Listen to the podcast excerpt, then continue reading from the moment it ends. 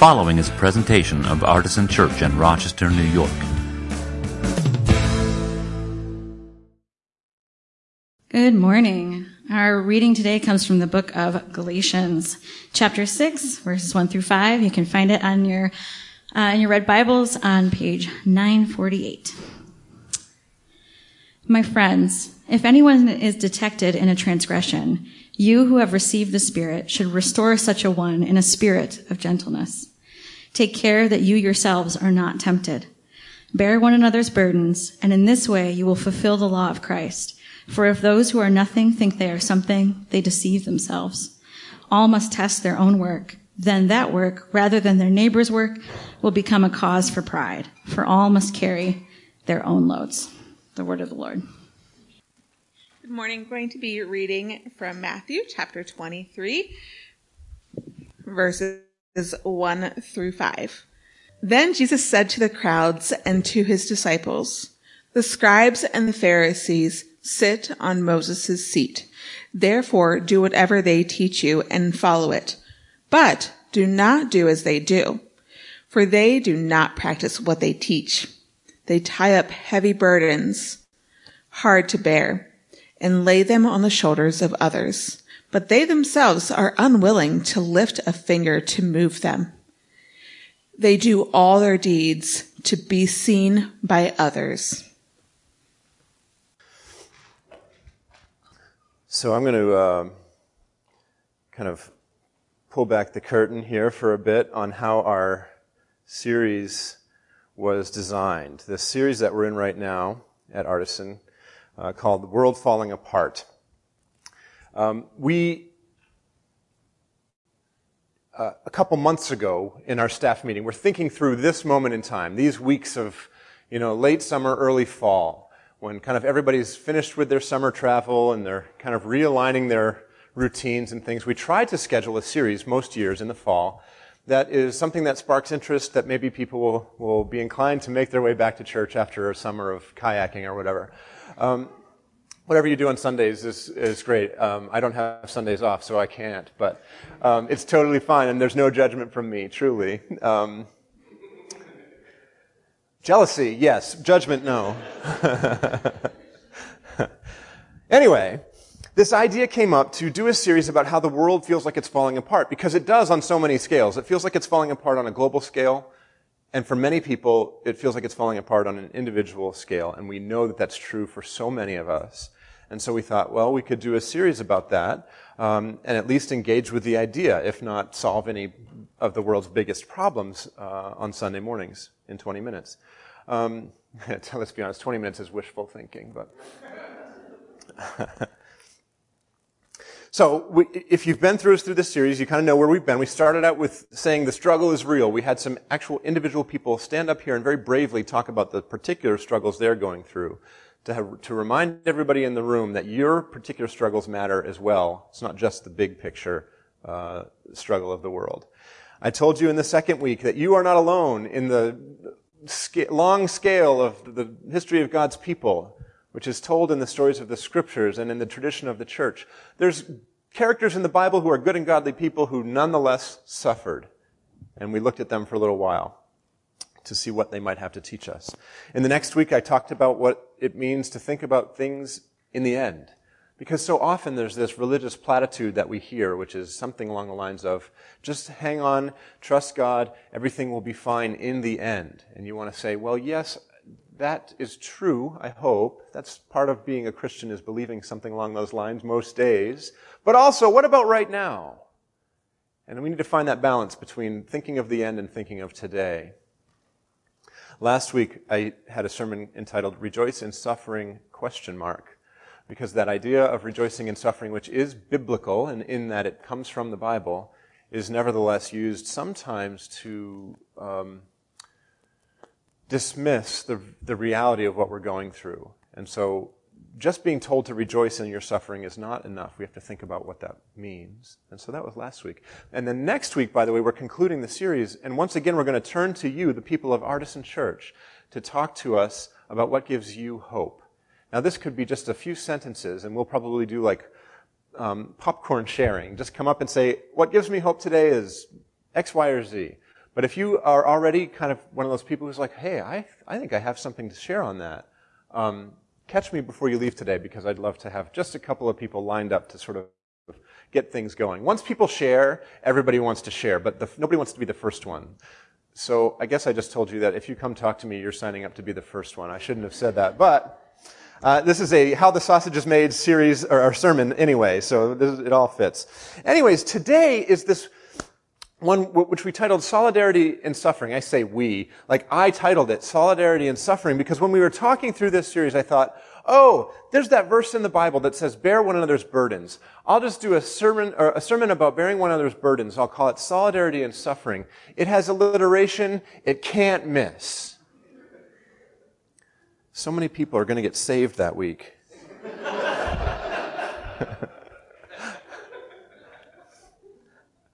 Bear one another's burdens, burdens, and in this way you will fulfill the law of Christ. That's the whole verse. Well, sometimes what happens is um, July planner pastor writes a check, and then September preacher pastor has to cash it. And when I sat down this week to write the sermon, Solidarity and Suffering, based on Galatians 6 2, bear one another's burdens, and in this way fulfill the law of Christ, I looked at the rest of the paragraph in Galatians 6 at the beginning there, and I realized I'd forgotten there's a whole other verse, just a, just a, like an, a few centimeters away on the page. And it seems to contradict the verse that I wanted to talk about, the verse that I based the whole topic of the sermon on. Did you happen to notice that when um, Sarah read the passage earlier?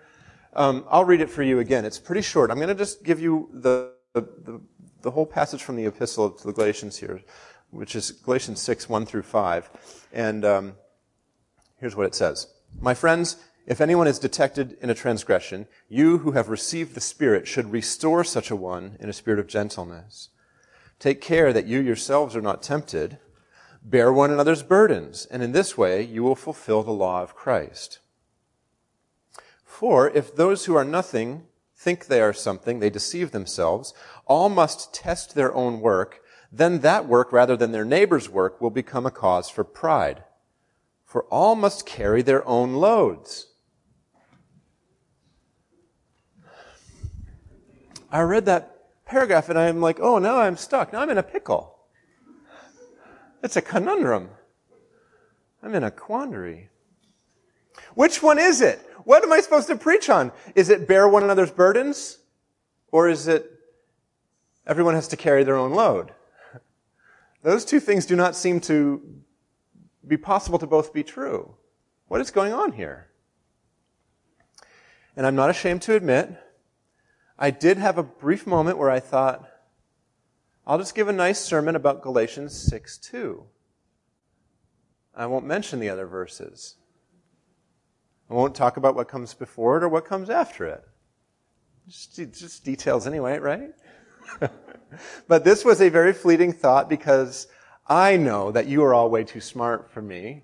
And um, I may have been preaching a long time, but I'm not good enough to keep your attention so that nobody in the room would read the rest of the text while I was talking. Somebody always does. They always pull it open and read the other, other parts. And also, if you've been around Artisan for any length of time, you've heard me tell you that you're not allowed to do that. You're not allowed to do just one verse.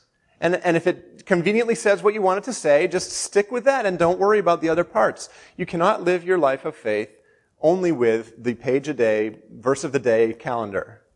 Right? Nothing against the verse a day calendar. If you have one, that's wonderful. It's better to read one verse than zero verses, and I encourage you to read it every day. But the thing is, sometimes those things get surgically removed from the passages that they're part of, and they get stuck on a calendar page or a poster or something. And then if you go and read the context, you think, I'm not sure that's what that means at all. And what my worry was, is that I had just done it. I had said Galatians 6:2 is solidarity in suffering, but maybe that's not what the passage means at all. It's been a long time since I studied that passage. So, um, what this gives me a chance to do is to show you what, what I do when I come across a problem like that. In other words, to show you how to dig a little bit deeper into the text of the Bible and see if we can figure out what might be going on here. Right? So let me tell you a little bit about what that means. The first thing is that we always have to remember, we must keep in mind that we read the Bible in translation. Contrary to what Christian subculture might have made you think, it did not drop out of the sky in English in 1950.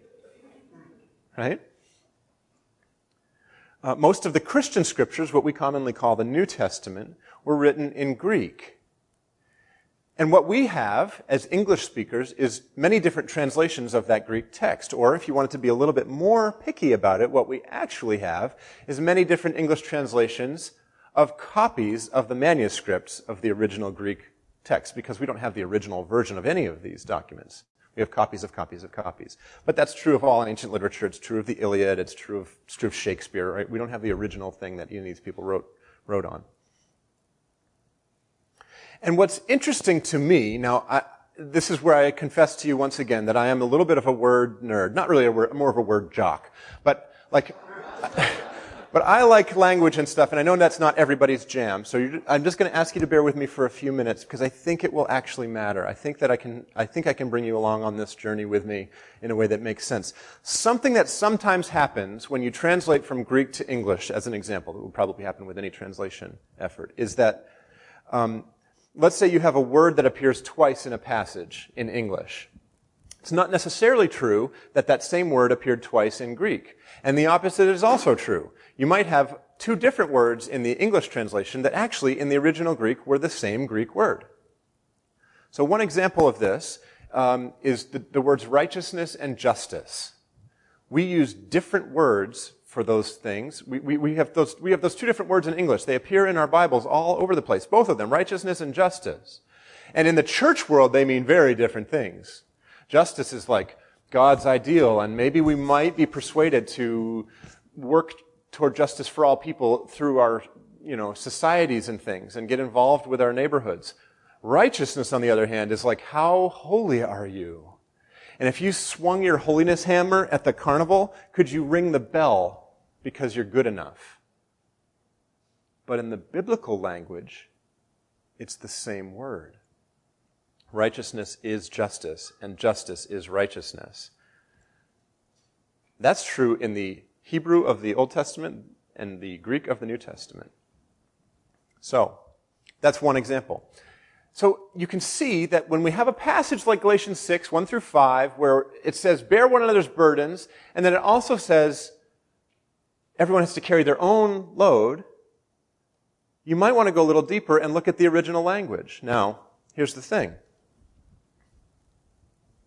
I've studied Greek. Like in school, one of the things I had to do was study Greek. But you need to know that the last time I studied Greek with a professor who had a PhD after their name was in a literal different century. right? So, I am not an expert. I'm barely more knowledgeable than, than most of you and less knowledgeable than some of you, probably, when it comes to Greek, uh, New Testament Greek. And way back then, when it was the 90s, you guys follow that guy on TikTok or Instagram? I love that guy. if you don't know who I'm talking about, you're, you're just missing out. Um, I'll tell you after. If you, I tell you what, if you come up and sign up to share next week, I'll, I'll, I'll, I'll tell you who I'm talking about.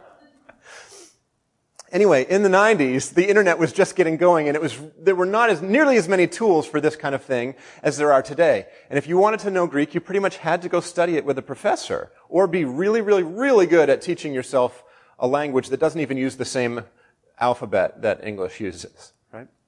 But now, there are online tools that are available that really work very well. And as a matter of fact, I use them when I'm studying now because again, it was another century when I learned how to do this without those tools. So here's what I actually want to do. I'm going to, I think I can make this work. I'm going to screen share with my laptop so that the people on Zoom can see it, and then we're going to drag the Zoom window into the computer window up there so that you can see it in here. Now, if that doesn't work, um, we didn't have Zoom going in the 9 o'clock service, and it, it worked out okay. So let's see if this goes. Um, all right, I've got a screen share up on Zoom, and we'll see it come up on the screen in the sanctuary shortly. I think. If it doesn't work, like I said, we'll make it. We'll we'll get through it. All right, it's about to come up. There we go. So I have a browser window here. What I'm going to do is type in blue letter, blueletterbible.org. Some of you have seen me do this uh, in the sanctuary before. It's been a few years, but some of you know this tool. So what happens here is that um, you can type in a passage here. I'm going to put in Galatians 6. That's the chapter we're working on. And what it brings up, can you see this at all on the screen? I know that some people are listening to the podcast right now and they're like, thanks a lot, man. This is really great. This is superb radio. You're doing a wonderful job. I'm going to try to describe what you're seeing. Um, so each verse from Galatians 6 is brought out here. And you can see, if you're in the sanctuary with me or on Zoom, that it's in the King James Version of the Bible. That's not important too much for, the reason why is not important for us, but you'll notice that there's very gender specific language here, which we have, um, uh, our translators have changed a little bit. And there's some other words that, that, um, might, we might use different words for. But then you can also see that in verse 2, uh, it says, bear one another's burdens. And in verse 5, it says, for every man shall bear his own burden. In this translation, it uses burden in both places. So maybe the original Greek word is the same. Well, here's how you can tell. If you're on Blue Letter Bible and you see the verse, you can click this tools button and it opens up. Do you see all that Greek? It's literal Greek to you, isn't it? Right? You don't need to know what all the Greek alphabet stuff is. You don't need to know any of that. If we scroll down here, we can find the word burdens highlighted because it breaks out each individual word in each individual verse and then this thing that says G922 is called a Strong's number. This is an old, old-fashioned um, tool that categorizes each word in the Bible in its original language. And you don't need to know that either. All you need to know is that you can click on it. And if I click on that, it shows me. The Greek word is baros. It tells me stuff about the part of speech, the root word. It tells me uh, how it is used in the Bible. This, this word appears six times in the Bible. It typically means heaviness, weight, burden, or trouble. And then here's the best part. If you scroll down a little bit more, you get to see every time it appears in the Greek New Testament. That Greek word, which once again might be translated in different ways in English. So if we want to find, like, how does the biblical uh, witness, what are the authors of the Bible, how do they use this word? This is the tool I go to do that. All right. So if I go back to chapter 6, and we close out the tools for, for verse 2, we're going to go down to verse 5. This is the one that the King James Version says burden again, and in the New Revised Standard said load. Everyone has to carry their own load. And if we scroll down, G5413, that's a different Greek word, isn't it? And so you can click on that and see that that's a different word. It has a, a similar but different definition. And if you scroll all the way down, here's the usages of that word. That's used four times in the New Testament. It's a little bit less common. Now, the purpose of this is not to tell you that you should expand your Greek vocabulary. That truly does not matter at all. This tool allows you to see is this word being used consistently throughout Scripture? And what might the translators have had in mind when they chose to translate it one way or another? And then my favorite part about it is that you can look at these other verses where it's used. And in this case, the, the word that's used the second time in Galatians, the one that says everyone has to carry their own load, is also used by Jesus. And you can see in Matthew 11:30, Jesus said, and you might have heard this verse before, my yoke is easy and my burden is light. And then you get to Matthew 23 where he really takes it to the Pharisees. Right? And I'm going to close out my screen share here. That's all, that's all you needed from that. We are out of the weeds now. Everybody okay? Was that just the right amount of Greek for a Sunday morning? You're a liar. that was way more Greek than you wanted. I love the fact that this tool pointed me from Galatians 6, where we're talking about bearing one another's burdens, and also the fact that we have to carry our own burdens or our own loads in some way. It pointed me to Jesus saying something about the Pharisees. Do you remember what he said? Kristen read it a minute ago. The scribes and Pharisees sit on Moses' seat. Therefore, do whatever they teach you and follow it. But do not do as they do. And now you get the origin of one of the great teachings in all of history. For they do not practice what they teach. So, have you ever been told you should practice what you preach? It's from Jesus. What do they do instead? They tie up heavy burdens, hard to bear, and lay them on the shoulders of others, but they themselves are unwilling to lift a finger to move them. I know this is going to be hard to believe, but this still happens today. Religious teachers and experts tie up heavy burdens which are hard to bear, and we, because I'm one of them, place them on the shoulders of other people and won't even lift our own finger to help or to lift that same burden in our own lives. And that's where it really gets challenging. How many times has it come out in the news that some preacher who publicly railed against some specific kind of sin was found, in fact, to be committing that same sin a hundred times worse?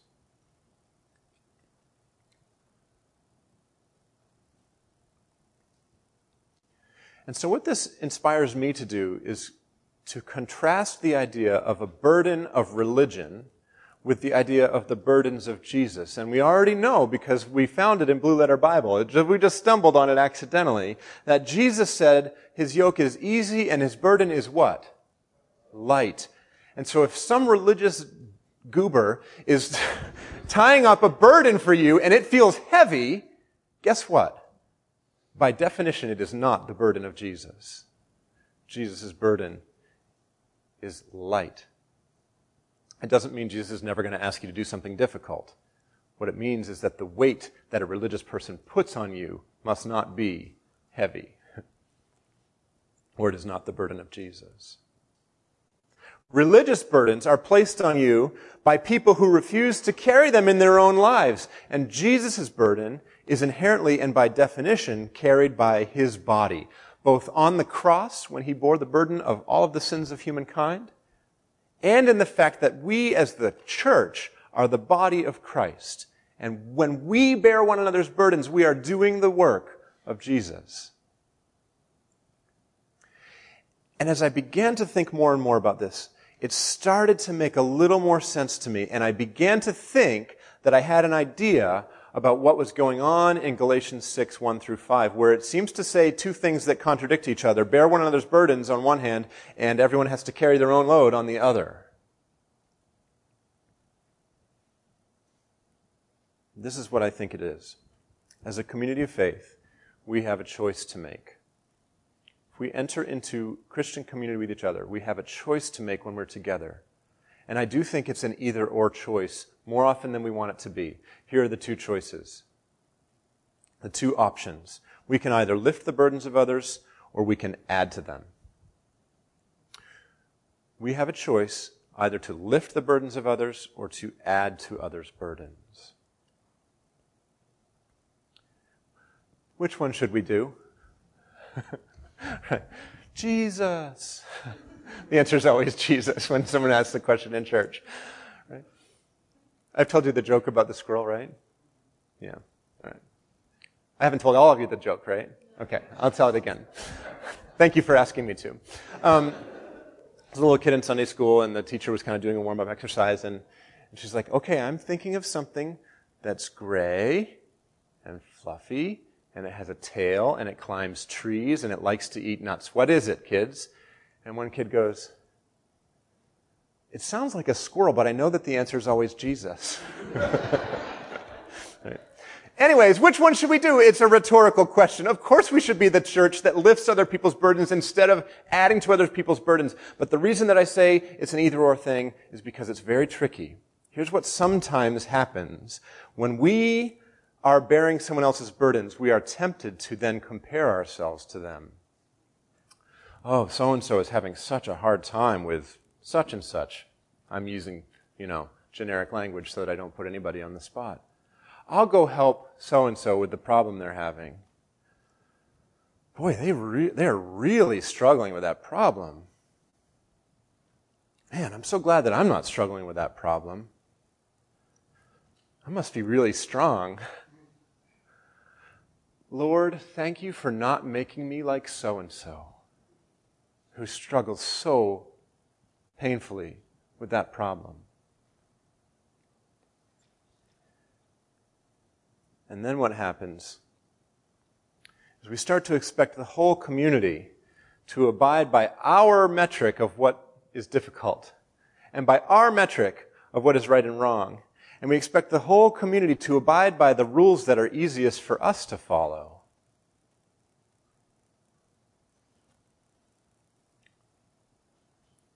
We expect the whole community to be strong in the ways that we are strong. And if we, if we see anybody who's not strong in the way that we are strong, we begin to define them as weak innately.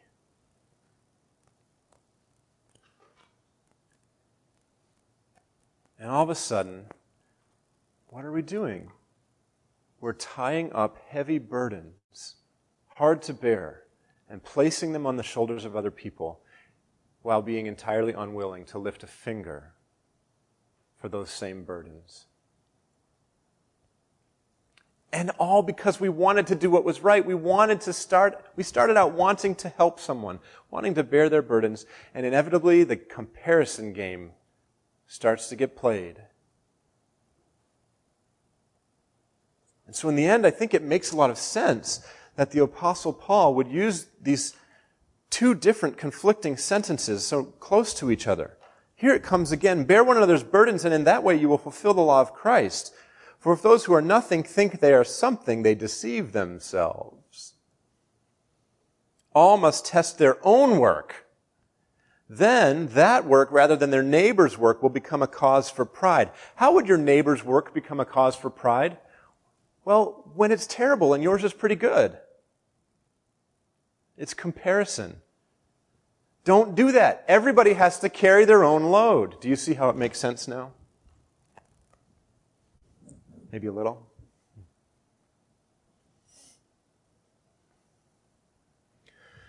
So, as I wrap up here, I want to ask you to think about two ideas. I want you to ask yourself kind of two sets of questions as you think about the community of faith, right? You can look around the room and see other people who are here. If you're on Zoom um, or Facebook, you can maybe imagine the people who are here, or you can look at who's joining you in your digital realm right now. You could remember that there's a service at 9 a.m. too. There was a bunch of other artisan people here then. They're part of our community as well.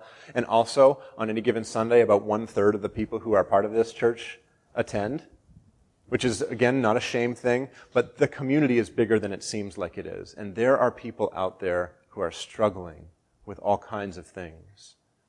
I want you to think about those people and maybe look around the room right now and say, if, ask yourself, who in this community is struggling around me? What are they struggling with and how can I help? How can I bear someone else's burdens? Because that sounds really good to do that and then in so doing to fulfill the law of Christ. I didn't even touch on that, by the way. The idea that all of the religious laws, you don't have to worry so much. If you bear one another's burdens, Paul's saying you're fulfilling the law of Christ. Anyway, who is struggling around me? How are they struggling? And how can I help lift their burdens? That's the first set of questions that I want you to think about. And the second one is, what am I struggling with? What do I need? And who in this community might be to help, be able to help lift my burdens? And of course, with that question comes the additional, much more challenging question, will I let them?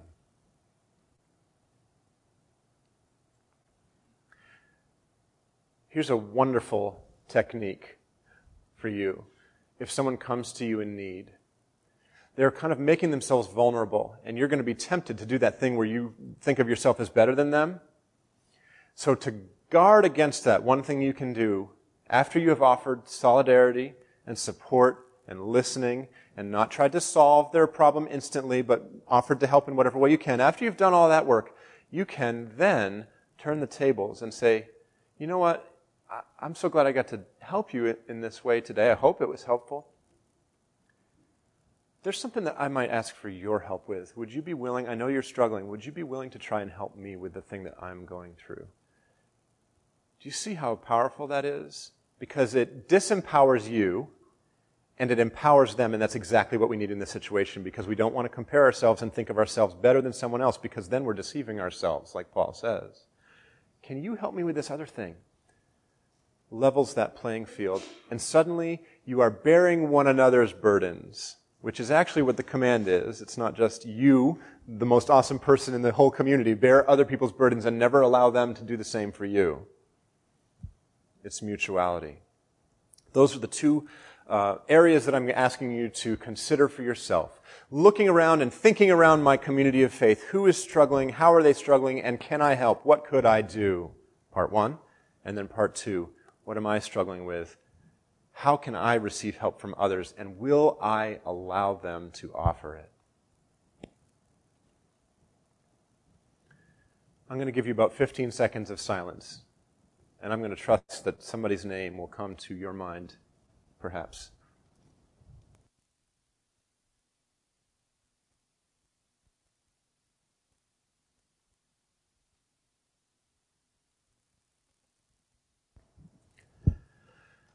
It's not quite enough to get someone's face to appear before you.